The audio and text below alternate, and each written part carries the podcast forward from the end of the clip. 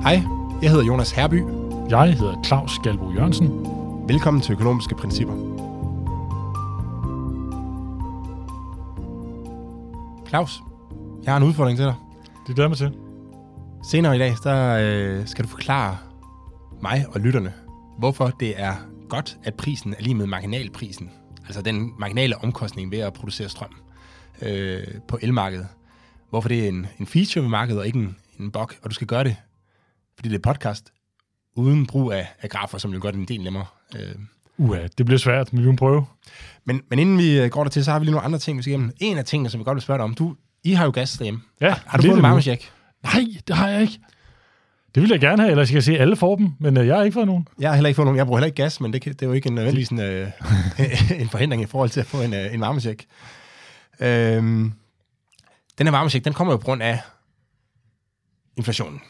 Det er i hvert fald begrundelsen for at sende den ud, ikke? Og jeg bemærker noget interessant forleden, det er, at inflationen i Schweiz, den er faktisk relativt lav i forhold til Danmark. 3,4% var den i juli i forhold til året før, og i Danmark der var den 8,2%. Kerneinflationen, altså man ser bort fra energi- og fødevarepriser, der var kerneinflationen i Schweiz kun 2,0%, og i Danmark var den 4,9%. Så altså væsentligt højere inflationsrate i Danmark end i Schweiz. Ja, men man kan så også se, at Schweiz er jo så påvirket af de der lidt højere energipriser, fordi de har været med til at trække inflationen lidt op i Schweiz, trods alt, men alligevel er den meget lavere end Danmark. Ja, og økonomer, de ved jo hvorfor. Ja. vil du svare på det? Eller skal jeg? Bare kom, Jonas. Bare kom. Altså, fordi jeg tænker det her ikke, fordi man vil tænke, vi har jo snakket om inflation tidligere, og en af de ting, der... Altså, når det kommer lidt an på, at man definerer inflation, og hvad det er, man præcis snakker om. Snakker man om prisstigninger for danskerne, eller snakker man inflation som, hvad er mængden af penge per produkt? Men en af grundene til, at man oplever prisstigninger, det er, fordi pengemængden er steget, ikke? Så når der er flere penge til den samme mængde goder, jamen så er der flere penge per gode. Og pengemængden i Danmark er altså steget væsentligt mere end i Schweiz. Der er nogle forskellige pengemål, men det pengemål, der hedder M3, som ligesom omfatter alle typer pengeskabelser, man skal kalde det. Der er pengemængden steget med 15% i Danmark, og kun 7,5% i Schweiz. Og det er så det, der fører til forskellige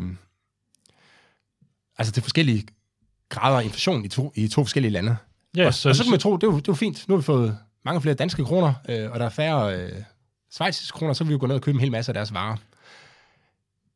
Men sådan fungerer det jo heller ikke. Fordi markedet opfatter jo de ting her, og hvis der er flere danske kroner, relativt til schweiziske frank, jamen så stiger efterspørgslen efter schweiziske frank relativt til danske kroner, og det sætter sig direkte i valutakursen. Ja, man kan også sige, at det hænger også sammen med, når danske varer er blevet dyrere, så er det ikke lige så spændende at have kroner. Det vil sige, så vil folk ikke betale lige så meget for en krone, når man ikke kan få særlig meget for en krone. Præcis. Og derfor så falder kursen på kroner simpelthen. Kroner er bare ikke lige så fede at have, når danske varer er dyre. Og det er nu, altså det, jeg sad og slog de her ting op med, med de her teorier her i hovedet, ikke? Og når man så går ind og tjekker valutakursen på schweizerfrank, jamen så er den faktisk steget på 10% siden, inden for det seneste års tid, tror jeg der var. Ej, det var... Jeg ved da faktisk ikke engang huske, hvilken tidsramme det var. Så den har steget 10%. Ja, den var relativt flad i en lang periode, og nu er den så steget fra cirka knap 7 kroner til 7,5 kroner. Ja, så danske kroner er simpelthen blevet mindre værd i forhold til schweiziske. Præcis. Ja.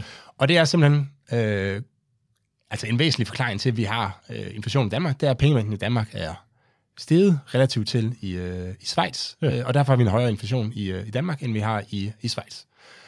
Så kan man jo sige, burde de danske politikere ikke gøre noget ved det? Det er jo lidt svært. Det er lidt svært, må man sige, i hvert fald sådan, som vi har indrettet vores pengepolitik i Danmark. Fordi i Danmark, der har vi jo valgt at have en fastkurspolitik over for euroen, og der er masse gode ting ved. Det fjerner en masse usikkerhed for folk, der skal lave forretning for eksempel, og handle med andre EU-lande. Ja, man behøver ikke at forholde sig til, om man påtager sig en risiko ved at skulle handle i euro, og hvad er kursen nu på euro i morgen. Det kan man være helt rolig med, fordi de sidste mange år har vi haft en fastkurspolitik over for euroen, og før det over for D-marken. Og den har været holdt benhårdt fast. Men det betyder så også, at vi sådan set har overladt kontrollen med vores pengepolitik til Frankfurt, til ECB. Præcis. Og man kan sige, og en ting, som altså man kan sige, historisk har det også været rigtig gavnligt for Danmark, fordi vi har bundet os til en valuta, som var meget, meget stramt styret på det her 2%, cirka 2% inflation. Ikke? Men det har de jo faktisk ikke fyldt inden for de sidste 10 års tid eller sådan noget. Først har der været relativt lav inflation i forhold til, hvad der egentlig var inflationspolitik. Ja, for lav inflation, kan man sige. Ja. Og på det seneste har der været meget høj inflation. Og så vidt jeg husker nu, jeg var jo ikke særlig gammel der i 80'erne, da man låste kronen til D-mark, men der den tyske centralbank var meget mere mekanisk, man skal sige. Lige præcis, og det var faktisk et af argumenterne for, at man valgte at lave fastkurspolitik over for D-marken dengang. Det var lige præcis, lad os lænke os på arme og fødder, fordi vi ville også dengang tilbage i 80'erne have en lav inflation, og en måde, man så kunne opnå det på, det var simpelthen ved at lænke os på arme og fødder og binde os til D-marken, og så at sige importere deres lave inflation. Og det lykkedes, missionen lykkedes.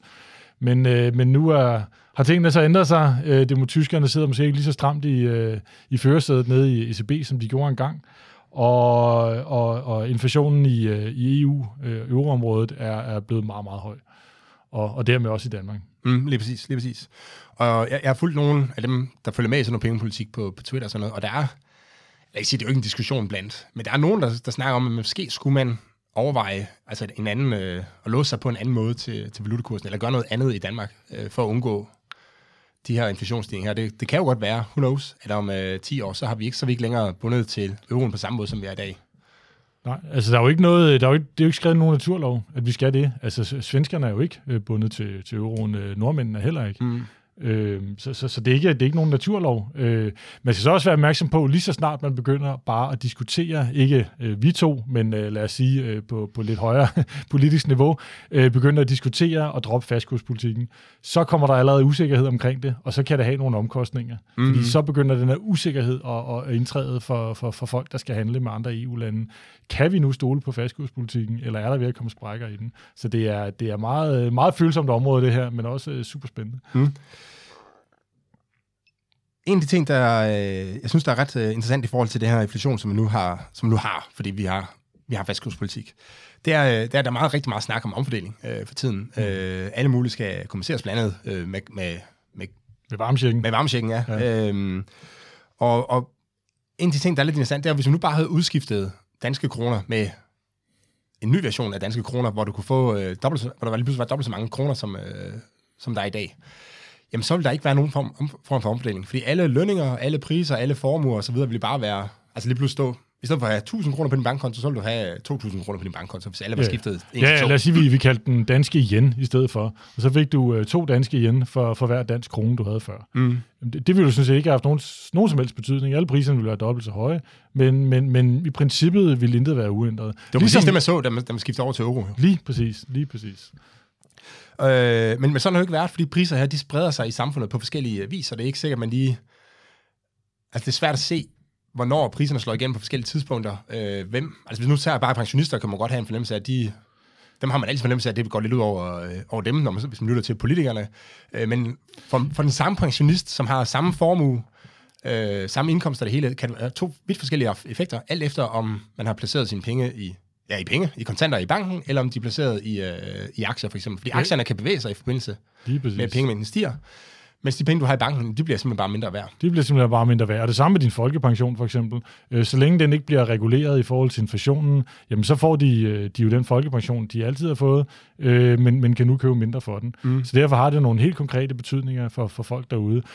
Og så kan der være andre, som hvad ved jeg, sælger varer, som de nu får mere for, og derfor så får de flere penge mellem hænderne.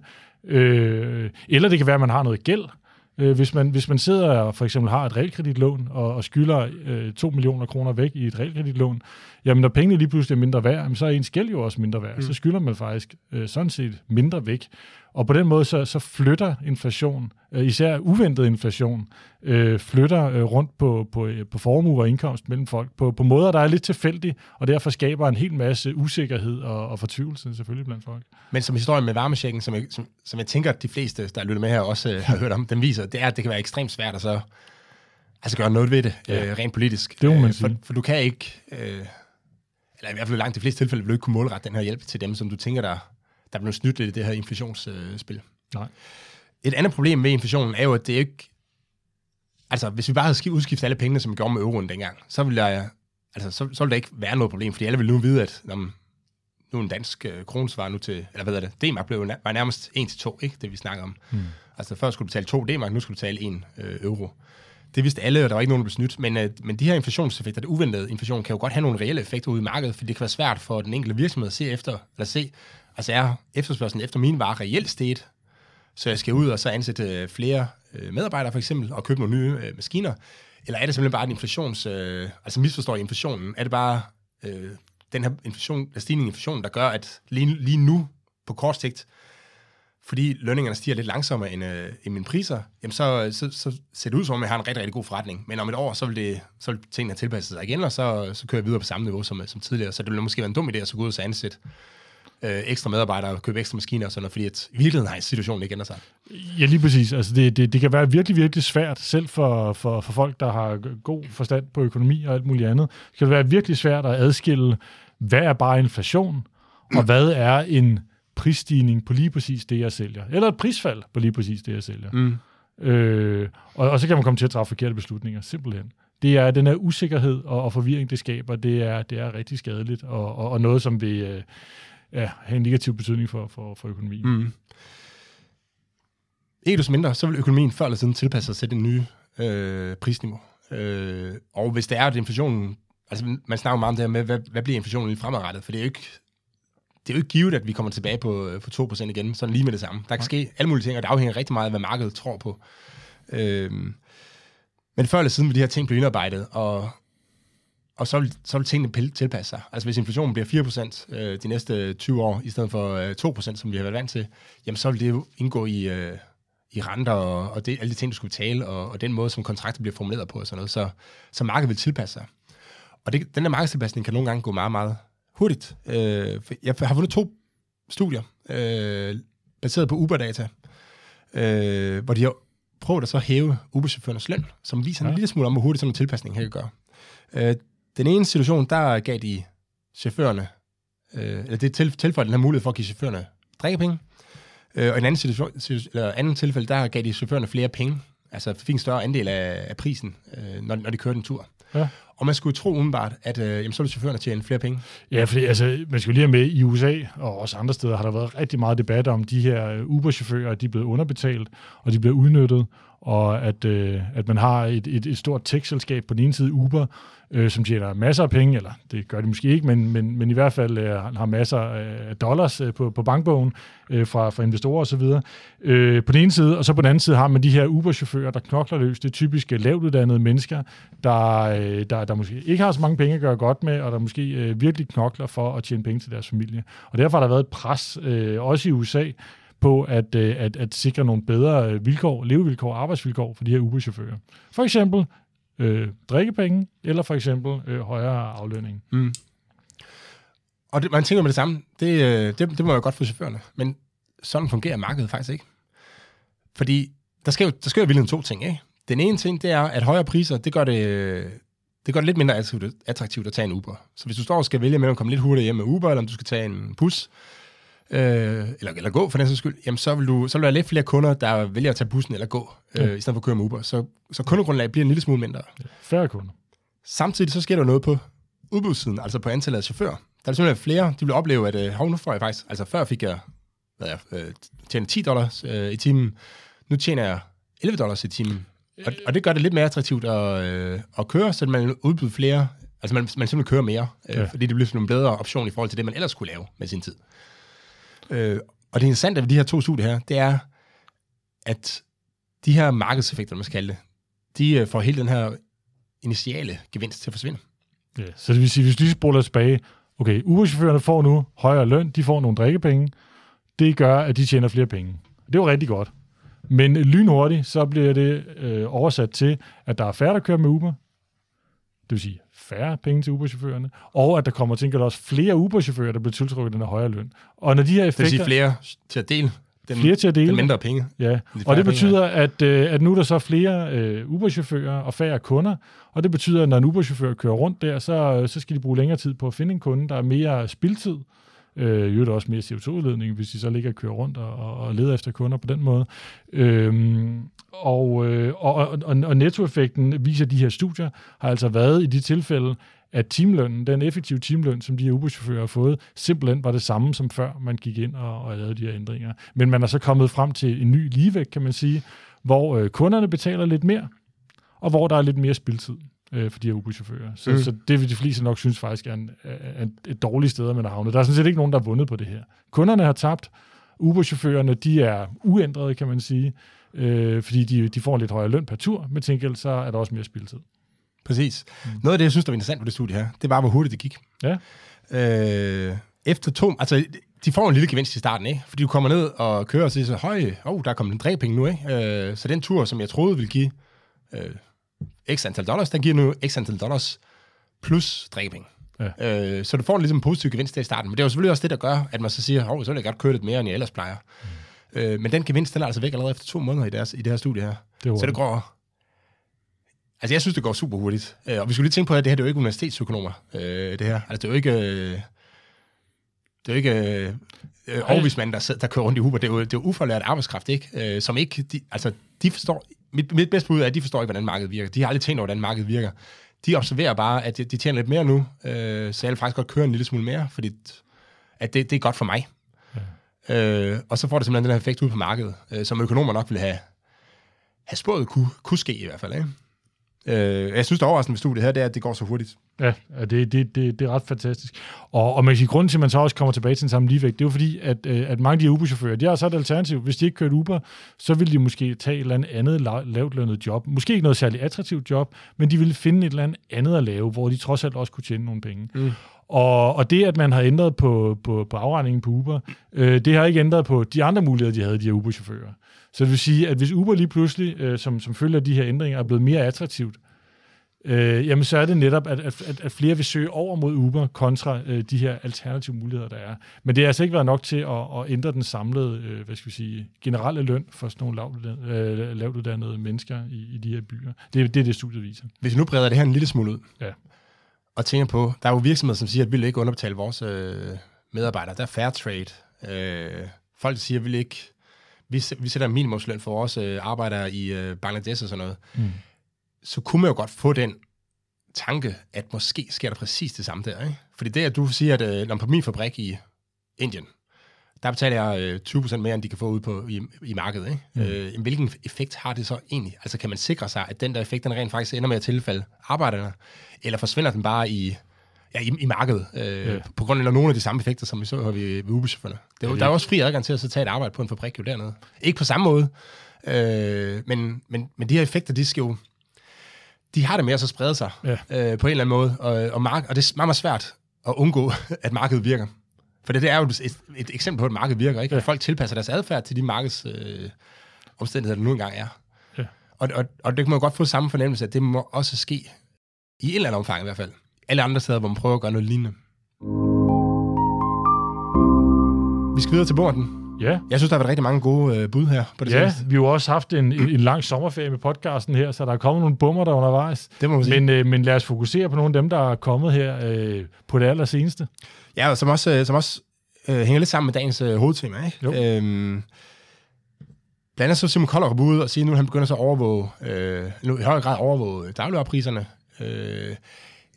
Man siger, der er jo ikke sket noget konkret der. Altså, han siger jo bare, at han overvåger det. Men jeg synes, det her med ligesom at insinuere, at der er nogen, der sidder og snyder på vægten. Lidt, ikke? Altså, i gamle dage, der var der købmænd, der må se det film, ikke? At så havde de sådan en vægt, som man brugte 2 pund smør. Og så havde de lige en pedal i trykket på, og så vejede det lidt mere, eller lidt mindre, ikke?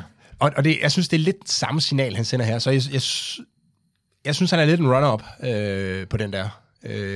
Ikke så meget, fordi han gør noget, fordi der er jo ikke greb ind på nogen måde, men mere det med, at man signalerer over for befolkningen, at markedet ikke virker, og det synes jeg, det er helt forkert. Altså det, vi har snakket om indtil videre, er jo i virkeligheden burde politikere, og specielt økonomer selvfølgelig, gå ud og signalere på, at markedet er faktisk ekstremt effektivt på rigtig mange områder. I langt de fleste tilfælde virker det jo rigtig, rigtig godt. Og det er ligesom den fuldstændig modsatte fortælling, han fortæller her, ikke? Jo. Vi har også haft EU-kommissionens formand, Ursula von der Leyen, som har været ude og altså stor bekymring for de stigende elpriser, og som jo i høj grad er drevet af stigende gaspriser, og hvor hun siger, at vi skal have afkoblet det her. Vi skal have lavet en afkobling, så elpriserne ikke stiger, når gaspriserne stiger. Og det er noget, vi kommer tilbage til om lidt. Og det lyder meget forjættende, fordi hvis vi bare kan lave den afkobling, så undgår vi alle de her negative konsekvenser for elpriserne. Vi kommer tilbage til det om lidt, men vi synes heller ikke, at det skulle være det her, der for alvor skulle være ugens bogret. Den er lidt ukonkret, ikke? Den er lidt ukonkret. Fordi hvad er det præcis, hun mener, når hun siger afkobling? Sådan, ikke? Det kan jo være, at det ikke er helt så dumt. Det kan være, der gemmer sig en rigtig god idé. Det kan også være, hun bare siger det for at få noget politisk medvind. Det vil ikke være første gang, en politiker har ageret på den måde.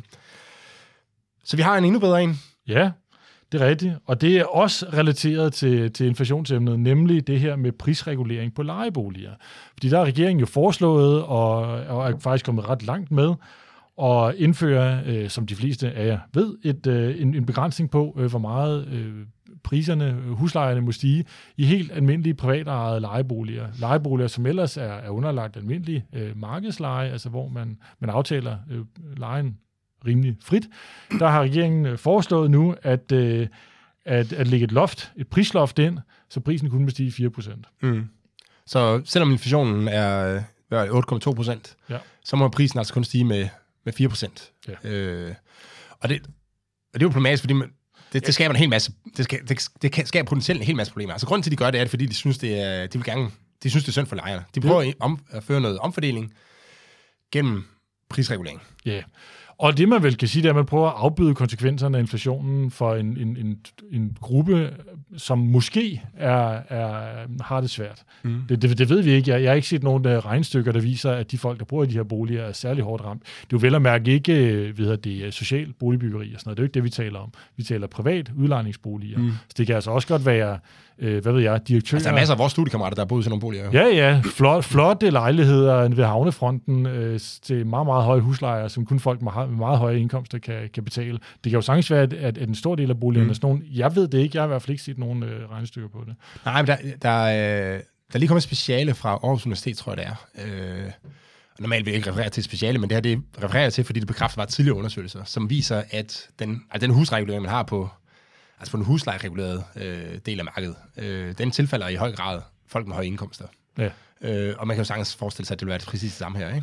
Ja. Så det er ineffektiv omfordeling. Det tror jeg roligt, man kan sige. Det er ineffektiv omfordeling, og det er jo også en lidt desperat måde at bremse inflationen på, ved simpelthen at sige, priserne må ikke stige. Nu forbyder vi bare priserne i at frastige. Mm. Det er forbudt.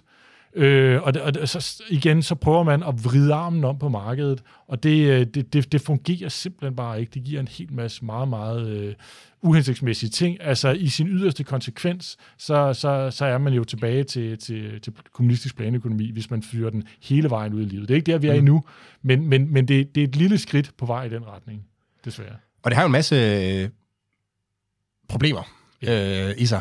Altså den ene ting er det her med, at hvis du får færre penge ind på dine boliger, så falder værdien af boligen. Der er også nogen, der får et tab her, ikke? Og det er også heller ikke helt klart. Man forestiller sig jo, eller det tror jeg, politikerne forestiller sig, eller i hvert fald det signal, de sender til vælgerne, at det er en eller anden mand med en høj hat og cigar i munden, ikke? Ja, sådan en monopoly-fyr der. Men det er det jo ikke nødvendigvis. Altså, det er jo danske pensionskasser, og sådan, og der ejer mange af de her boliger. Ja. Og det er jo ganske mange mennesker. Så omfordelingseffekten er simpelthen ekstremt uklar her, ikke? Ja. Og en anden ting, det er, at man har ikke rigtig gjort klar, hvad skal der så ske om... altså det gælder i 2 år indtil videre. Ja. Hvad skal der så ske om 3 år? Ja. For priserne lov til at indhente det tabte. Er det permanent tab til ejerne? Ja, og samtidig med, at vi ved jo ikke, hvordan inflationen udvikler sig. Altså bliver inflationen ved med at være høj, bliver den ved med at ligge på omkring 10% de næste mange år, jamen så kan det jo gøre rigtig ondt, hvis det her prisloft følger med.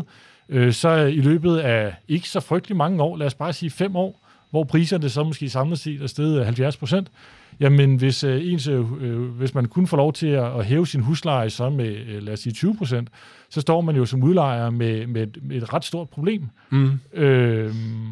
Og det er der bare meget, meget stor usikkerhed på nu.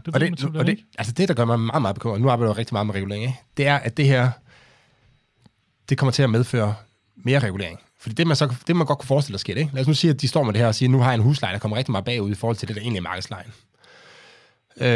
Men du tænker, hvis jeg nu får den nuværende lejer ud, så kan jeg få en ny ind, og så der kan jeg så hæve lejen i det skridt, for det er jo stadig fri markedsleje. Det er jo præcis, det er jo kun så vil der komme pres, og der vil være nogen, altså... Der er forskellige grader af moral her i samfundet, ikke? Og der er nogen, der siger, at jeg bliver presset altså føler sig økonomisk presset til at sige, så må jeg ude og genere mine lejere, indtil de flytter på en eller anden måde. Ja, altså nogle udlejere, ja. Tænker det. Ja. Det vil være, altså der er alle mulige forskellige mennesker i samfundet. Nogle er rigtig, rigtig rare og følger loven og kunne aldrig finde på at gøre noget, selvom loven har gjort det, deres situation uheldigt, ikke? Så siger det er jo ikke lejerens skyld. Mm. Men der findes også en anden type. Og så vil der komme de her sager her. Og hvad gør man så som politiker? Vil man så gå ud og sige sådan, nu må de ikke hæve lejen, når de genudlejer boligen. Og så har man lige pludselig indført det her permanente huslejeloft, som skaber afsindelig mange problemer. Yeah. Og som vi var på en eller anden måde på vej ud af. Så de langsigtede konsekvenser af det her kan potentielt blive enorme, fordi vi ved sgu ikke, hvad der sker om 2 år. Og det vil i hvert fald være noget, der gør det mindre attraktivt at investere i nye boligejendomme. Mm. Altså hvis du pensionskasse overvejer at skulle bygge nogle nye boliger her, så vil du være mindre tilbøjelig til at... vente 2 år, ikke? Vent lige, se hvad der sker. Ja, præcis. Altså, hvis jeg sad som porteføljeansvarlig i en pensionskasse og skulle sidde og beslutte, om man skulle gå i gang med at bygge en hel masse nye boliger i, hvad ved jeg, et eller andet i udkanten af København et sted, eller i Aarhus, eller Aalborg, jamen, så ville jeg være lidt bekymret over det her på mine pensionskunders vegne.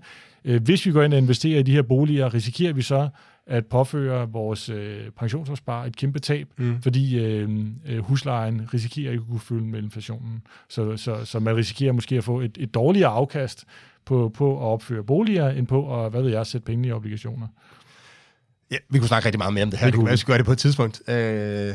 Men ja, der er grund til at være meget, meget bekymret for det her. Det må man sige. Men vi er simpelthen nødt til at komme videre til dagens hovedemne. Claus, yes. Du fik en udfordring. Det gjorde jeg. Hvorfor er det en god idé, at prisen på el svarer til, altså på hele markedet, uden at se, hvad altså, jeg tror, hvorfor at den er lige med den prisen på den dyreste producerede el?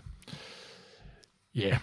Yeah. Priser har en række forskellige funktioner i vores økonomi. En af de vigtigste funktioner, som priser har, det er, at de sender et signal til dem, der er på markedet, til dem, der køber, og til dem, der sælger, om hvor knap denne her ressource er. Hvis prisen er høj, for eksempel, så siger det til dem, der gerne vil købe strøm, det her det er en ressource, som der er mangel på. Nu skal I sørge for at spare på den. Tilsvarende, hvis prisen er høj, så sender den også et signal til dem, der laver strøm, og siger, igen, det her det er en ressource, der mangler noget af, der er mangel på den her ressource. Sørg nu for at producere en hel masse el. Mm. Det er det, der får, hvad skal vi sige, markedet til at fungere i sidste ende. Det er det, der gør, at vi ikke får strømafbrydelser. En høj pris, når der er mangel på el, sørger for, at folk sparer på strømmen, og den sørger for også, at elproducenterne de får produceret tilpas meget strøm, til at vi får lavet lige så meget strøm, som der er brug for. Mm. Og at vi ikke lige pludselig står om morgenen og ikke har noget lys i stikkontakten, fordi der ikke bliver lavet nok strøm. Så det er det her informationssignal, der ligger i prisen, der er helt afgørende.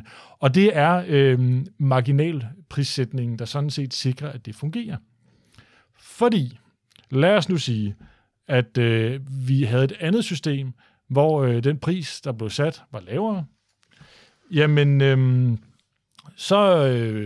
hvis vi tager det fra producenternes side, så vil der være nogen der ikke vil være lige så tilbøjelige til at producere, ikke vil være lige så tilbøjelige til at sige, hov, lad os gå i gang med at bygge nogle nye vindmøller, fordi prisen er jo ikke så høj, der er åbenbart ikke så meget mangel på el, der er ingen grund til at investere i vindmøller eller producere mere strøm her. Så man vil simpelthen få begrænset udbud. Tilsvarende over på efterspørgselssiden vil man ikke være lige så tilbøjelig til at sætte sin opvaskemaskine i gang om natten for at spare strøm på den måde, eller isolere sin bolig, eller hvad ved jeg, hvad der nu skal til for at gøre det.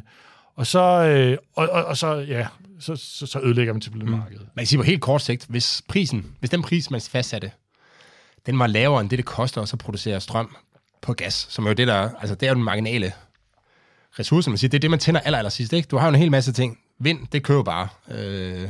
Solceller kører bare, for du har ligesom, det der koster noget, det er at opstille kapaciteten, men når først den er der, så kører den jo bare. Ja. Så er der noget kulkraft og kernekraft, og hvad der ellers er i det europæiske energisystem. Og til allersidst, når alt det der er brugt, og du så siger, nu vi har altså brug for mere strøm nu, jamen så er det så, du tænder for gassen og siger, så producerer den strøm med det her, ikke? Hvis prisen var lavere, altså, end det koster at producere el med gas, så vil de jo ikke tænde for gassen. Nej. Og så vil der opstå mangel på strøm. Og det er jo det helt grundlæggende problem, ikke? Ja. Så hvis man går ind og så regulerer, man skal i hvert fald være meget, meget på, hvordan man gør det her, ikke? Og jeg kan ikke rigtig se, hvordan man skulle gøre det, uden at det har nogle problemer. Fordi man kunne godt sige... Ja, måske skal vi lige starte med at forklare bare en lille smule om, hvordan det her elmarked fungerer.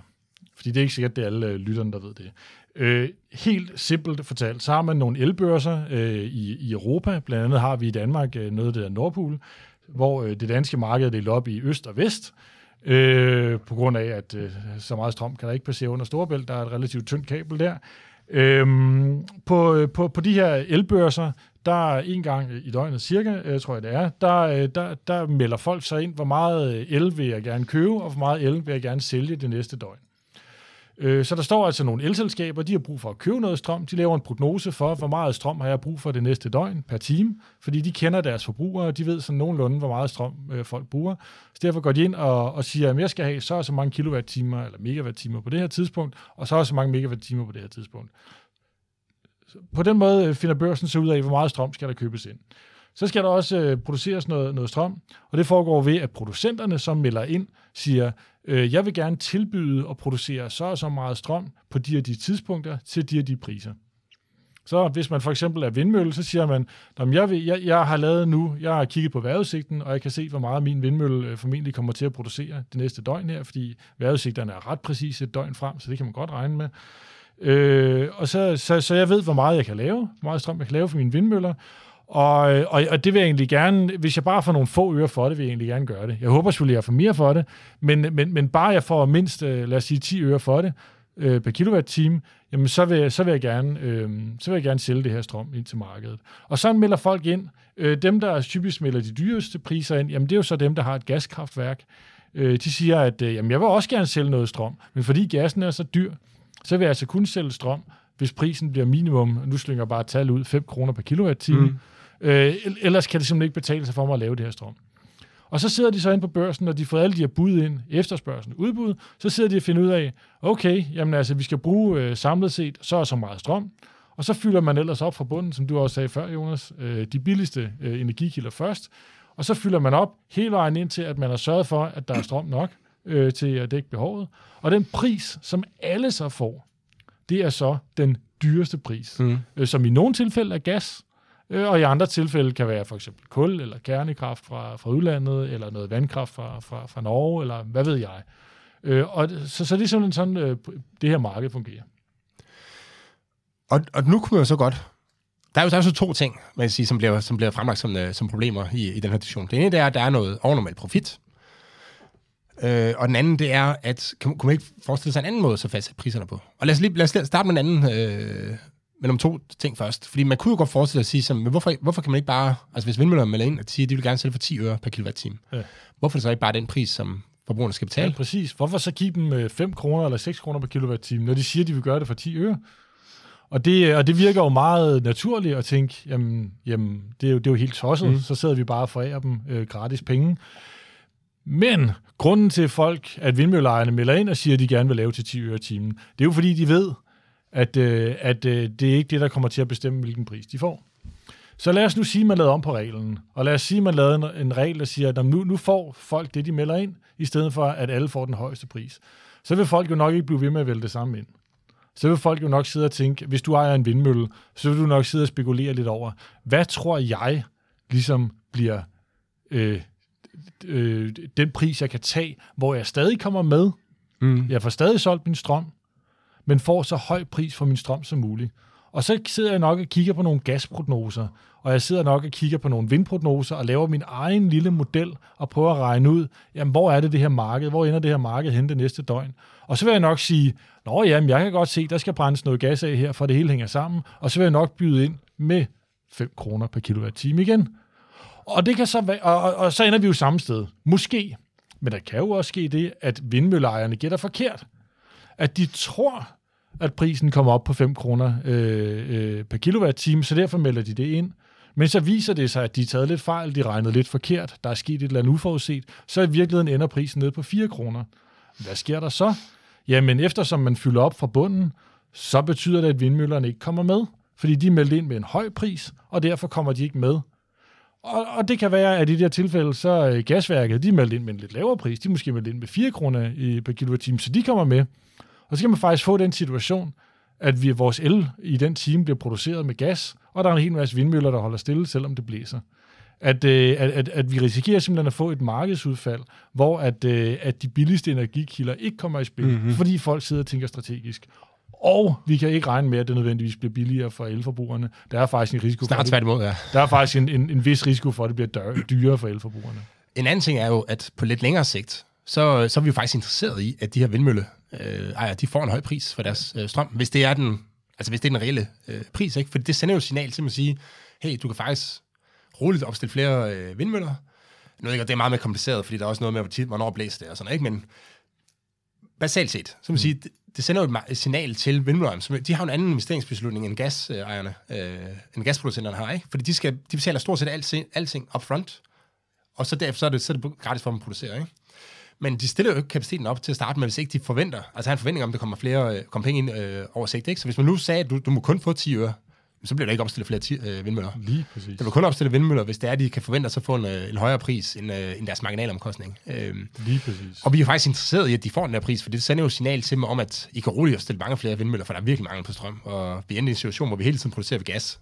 Så få endelig fyldt op med nogle af de billige produktionsformer her, så vi kan bruge så lidt gas som overhovedet muligt. Det er også det som signal, som bliver sendt som signal til markedet. Og det kommer altså på sigt, kommer det forbrugerne til gavn, så det er meget, meget svært at forestille sig et marked, som bedre kan servicere forbrugernes interesser, end det, man har nu. Ja. Det er nogle af de grunde, som vi sidder og fortalt her, ikke? Og det er jo også derfor, man har lavet markedet på den måde, som man har. Altså, vi skal også huske, at de her elmarkeder, det er jo ikke nogen, der sådan er opstået ud af det blå. Altså, man har jo... Man kan sige, sådan fungerer det på alle mulige andre markeder også, ikke? Jo. Men elmarkedet er lidt særligt, fordi det er... Der er nogen, der har bestemt, hvordan det skal fungere. Man har lavet nogle klare regler for, hvordan markedet skal fungere. Man har en børs med nogle fuldstændig fastsatte regler. Men de regler har man jo lige præcis fastsat med udgangspunkt i en rigtig stor viden omkring, hvordan markedet fungerer effektivt. Og man kan sige, at det system, vi nu har haft i efterhånden mange år, med de her frie elmarkeder og elbørser osv., det er jo også det, der er muliggjort, at vi har fået så meget vedvarende energi ind i vores elsystem, uden at skulle hive specielt mange skattekroner op af lommen nødvendigvis. Så langt hen ad vejen er det jo en kæmpe succeshistorie, det her. Mm-hmm. Helt enig. Og kulkraftværkerne er blevet lukket og så videre, fordi de ikke kan betale sig at drive. Skal vi lige runde den her med overnormalt profit også, selvom vi går lidt over tid her, i forhold til, hvad der er planen? Fordi der har jo været nogle ønsker ude om, at man skal beskatte den her overnormal profit. Altså prisen lige nu er ekstraordinært høj, så hvis du har en vindmølle, så tjener du mere, end du egentlig måske havde forventet, at du ville tjene. Altså, og det kan man godt på en eller anden måde sige, det er jo overnormal profit. Skal man så gå ind og så som samfund gå ind og sige, jamen den tager vi, fordi det var egentlig ikke noget, I havde regnet med at få. Og der kan være mange problemer forbundet med det, men jeg kan godt lige påpege en ting, som jeg synes er helt centralt her, det er, vi ved ikke, om det er overnormal profit. Nej. Det kan godt være, det er. Lige nu er det overnormalt frit, men det kan godt være... de tjener mange penge lige nu. Det er der ingen tvivl om. Ja, det er der ikke nogen tvivl om. Men måske er det faktisk godt, at de tjener mange penge lige nu, fordi det kan jo godt være, at det her det er det, der kommer til at ske på lang sigt. Altså, gasprisen bliver højere, for nu er vi blevet uvenner med Rusland, og det bliver dyrere at få gas til Europa og sådan noget. Så måske er det bare en permanent ændring, det her. Det ved vi ikke. Og hvis det er en permanent ændring, jamen, så vil vi gerne have, at markedet har den her profit på lang sigt, så vi får opstillet nogle flere af de her vindmøller og de billige energiformer til at fylde hullet ud. Og hvis vi går ind, hvis staten går ind, og så tager den her overnormal profit, jamen, så er der ikke den her tilskyndelse til markedet til at få fyldt op så hurtigt som overhovedet muligt. Og pointen her er, der er ingen, der ved det. Og specielt ved politikere på Christiansborg det ikke. Så det er i forbrugernes interesse, at det her det bliver overladt til markedet, og finde ud af, hvad er det egentlig. Altså, er det her en permanent ting, eller er det en kortvarig ting? Altså, er der overnormal profit, som gør, at okay, jeg skal ikke investere noget, fordi det her det er en meget kort periode, hvad det her det er. Om et år, så ser det ud på samme måde, så man skal ikke lave sin investeringsbeslutning braven der. Eller er det noget, man kan forvente, at det kommer til at være permanent? Ja. Og derfor skal jeg faktisk opstille flere vindmøller og mere vandkraft og så videre. Ikke? Ja, og det skaber også en utrolig farlig præcedens, hvis politikerne ligesom går ind lidt tilfældigt og begynder at beskatte store lottogevinster, eller hvad vi skal kalde det, når de optræder rundt omkring. Fordi det skaber den her enorme usikkerhed fra forskellige markeder i, Hvis jeg nu satser på at lave noget forretning på et eller andet område, hvor det er usikkert, om jeg får en gevinst på det, jamen det gør jeg, fordi jeg håber på, at der er en lille chance, eller en eller anden vis chance for, at jeg kan score en stor gevinst, hvis det lykkes. Men hvis man så begynder at blive bekymret for, om man bliver udsat for sådan en særbeskatning, når det lykkedes, jamen så vil man være mindre tilbøjelig til at investere i sådan nogle projekter, ikke? Og det gælder for vindmøller, men det gælder også for alt muligt andet. Det kunne være medicinalbranchen, eller hvad ved jeg, alt muligt andet, ikke? Altså helt konkret kan det jo være, at der er en, der har siddet for... Altså jeg ved ikke, om det er sket, men det kan jo godt være en, der har ekstra indsigt i russiske forhold, som har sagt, vi håber altså gas op nu, fordi jeg tror, det her det bliver et problem om noget tid, ikke? Og så sidder han med en hel masse gas, så begynder han at sælge af det. Og det er jo godt, for nu har han så gassen, som han så kan sælge til det europæiske marked, efter at russerne har lukket ned. Hvis man så går ind og tager den der gevinst fra ham, som man så opnåede, som er jo sådan lidt overnormal profit, jamen så vil han jo ikke gøre det i fremtiden. Og så vil ingen gøre det i fremtiden. Og tilsvarende med vindmøller, altså nu ved de sidste store udbud af vindmølleparker, vi har haft i Danmark, der har priserne været historisk lave igen. Altså at man er faktisk kommet dertil, hvor virksomhederne, dem der opstiller vindmøller, vil begynde at betale for retten til at sætte vindmøller op forskellige steder ude på havbunden, hvor det var tidligere sådan, at staten skulle give tilskud for, at folk ville gøre det. Hvorfor er det de her vindmøllevirksomheder, eller dem, der sætter vindmøller op, vil betale for at sætte en vindmølle op? Jamen det er selvfølgelig, fordi de har en forventning om, at de kan tjene penge på at have de her vindmøller i fremtiden. Og igen, hvis man så går ind og laver noget særbeskatning, når det går godt, jamen så vil man nok tænke sig om en ekstra gang, næste gang der kommer sådan en udbyder af havvindmøller, vil man nu overhovedet sætte de her vindmøller op, hvis gevinsten bliver snuppet, når det går godt. Og mere er der desværre i dag. Selvom jeg føler et par emner, har vi nærmest skulle kratter i overfladen. Der er jo så mange ting, man kan dykke ned i. Det må man sige. Hvis der er noget, som I synes, vi ligesom mangler at dykke ned i, så send os en mail på principperne@gmail.com. Så vil vi enten svare, eller overveje at tage det med i et fremtidigt afsnit. Indtil da, have en god dag. Tak for i dag. Få mere økonomisk indsigt næste gang, hvor vi endnu en gang vil begive os ud i at forklare, hvorfor verden ikke er så simpel, som man tror, og hvordan det økonomiske teori og empiri kan hjælpe os med at forstå, hvordan verden hænger sammen. Du kan finde links og læse lidt om Claus og mig i show notes, hvor du også kan finde vores Twitter-handles. Tak for i dag.